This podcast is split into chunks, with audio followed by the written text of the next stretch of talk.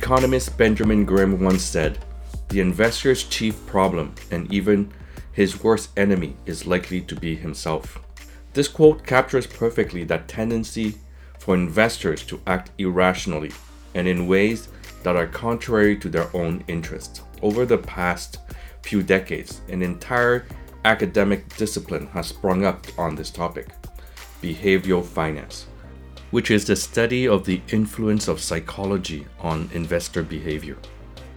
While we investors would like to think we always carefully weigh our options and sensibly choose the ones that offer the most benefit, the fact that, that we often don't. It turns out that real people aren't even really good at identifying options, let alone choosing the right one.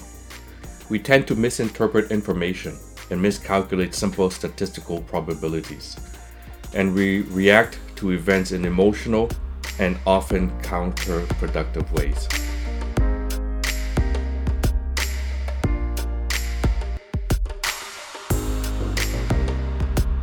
How's my financial health, Doc?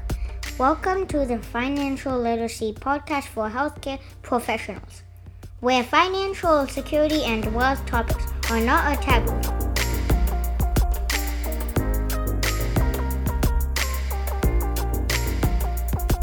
Welcome back, everybody, to the How is My Financial Health Doc podcast, and I am your host, Vu Kiet Tran.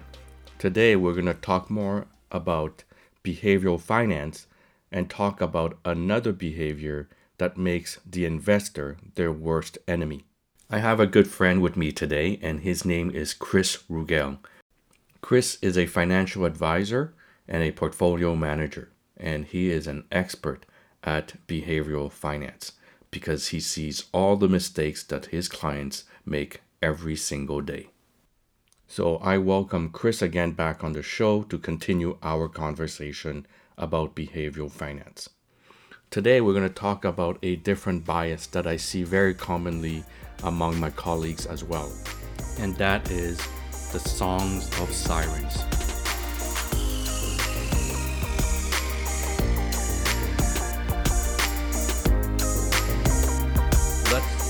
About songs of siren bias Okay. And let's talk about emotional investing or decisions not based on fact, based on emotions, because it really ties to what you are saying. Financial advisors and financial planners dedicate a plan. We we devise a plan. We follow that plan, and it has certain rules and has certain directions that we should take and stay the course.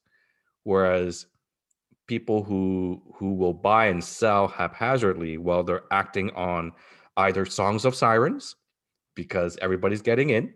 Uh, someone told me this is a great stock, or someone told me I need to stop, I need to sell, or I get I get worried, I get fearful, I get out of the market too soon, or I, I shouldn't even get out of the of the market, or I shouldn't even get out of that position. So let's drill down a little bit on that, or have I already discussed it? um, songs of sirens is this is an interesting one because I had never actually heard the term before.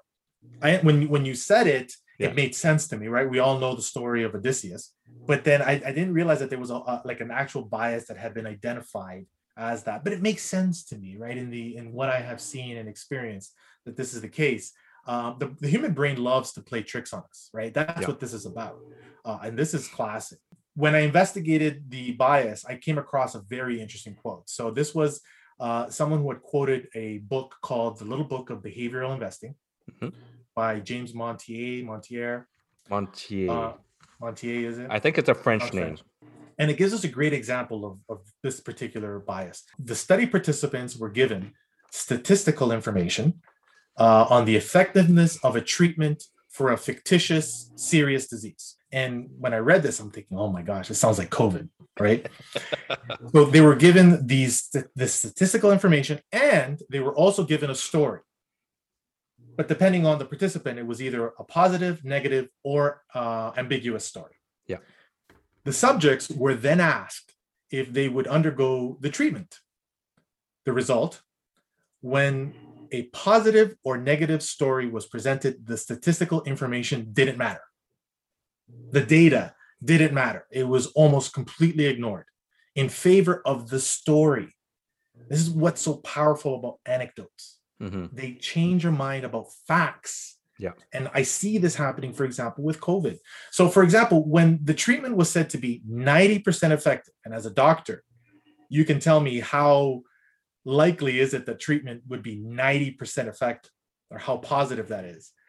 But a negative story was included with the treatment.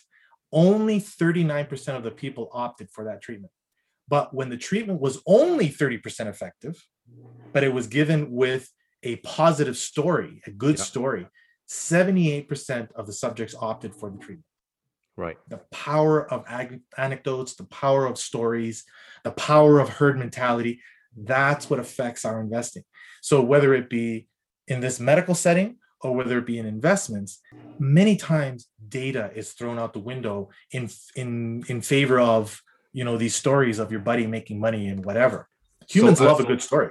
A clear example of that, it, as you were talking about that, Bre-X is a clear example. So I have that story. I have, have that story. So experience on Bre-X. Let, yeah. Let's share it. Let's share it. They, they, because humans love to be fed tales. This is why our entire organizations exist overseas that scam people in in in our in our in our in our country, right? Because they, they get told a story and they uh, they buy into it. So I had friends that invested in Bre-X. Uh, this was a stock from the 90s for your listeners that may not remember Bre-X. Uh, this is now over 20 years ago. 20 years, yes. Yeah. But this is a herd mentality story. Yeah. It really is. And it's it's a fairy Um, tale story too, right? Yeah, it was a TSX darling, right? Gold developer finds a great reserve in Indonesia or something. I can't remember what the country was. And when the investors were making money, they were they looked like geniuses. And but then eventually it turned out to be a scam. It went belly up, and you didn't hear about it. See, this is the difference, Dr. Tran, is that that is always the case. You never hear about the losses. The Song of the Siren is always about a great opportunity. When that opportunity turns out to be bunk, Yeah. you never hear about it, No. right? You only hear about the wins. So this story feeds into that herd mentality because Bre-X was the story for a while, just just like Nortel was, just like BlackBerry was, but those weren't scams. Bre-X was actually literally a scam, um, just just like Sino-Forest, and like all of them, those stock certificates that because back then you did used to get stock certificates. I remember hearing about people on the street just like throwing it out, you know, giving it away as as a uh, you know uh, you know what do you call it? Um, just a memento of, of the time. But i had friends that i worked this is when i first started at the bank. Yeah. and i was starting off as a trainee and my boss was invested in Bre-X. my colleagues were all invested in Bre-X, and they would talk about it every day. Hey where's Bre-X right now? Oh look at it. Oh i'm a genius. And then when Bre-X went belly up i didn't hear anything about that. In fact i felt the stress with my work colleagues these are people who worked in the industry and they were making this mistake. I felt they didn't say anything about Bre-X. Bre-X was at that point, you know, uh, a word that was not mentioned. It was not said. It was just, it was, you know, you know, put in the sin bin. But you knew that everybody was watching that ticker. You knew everybody was reading that story that was saying that the geologist was killed or what have you. Um, and a lot of people lost a lot of money. As is almost always the case, it's the little guy, the individual investor who usually winds up losing more because they usually take an overweight position in these, you know, Song of Siren stories, right? Um, the, you know, maybe he put half his money into Bre-X.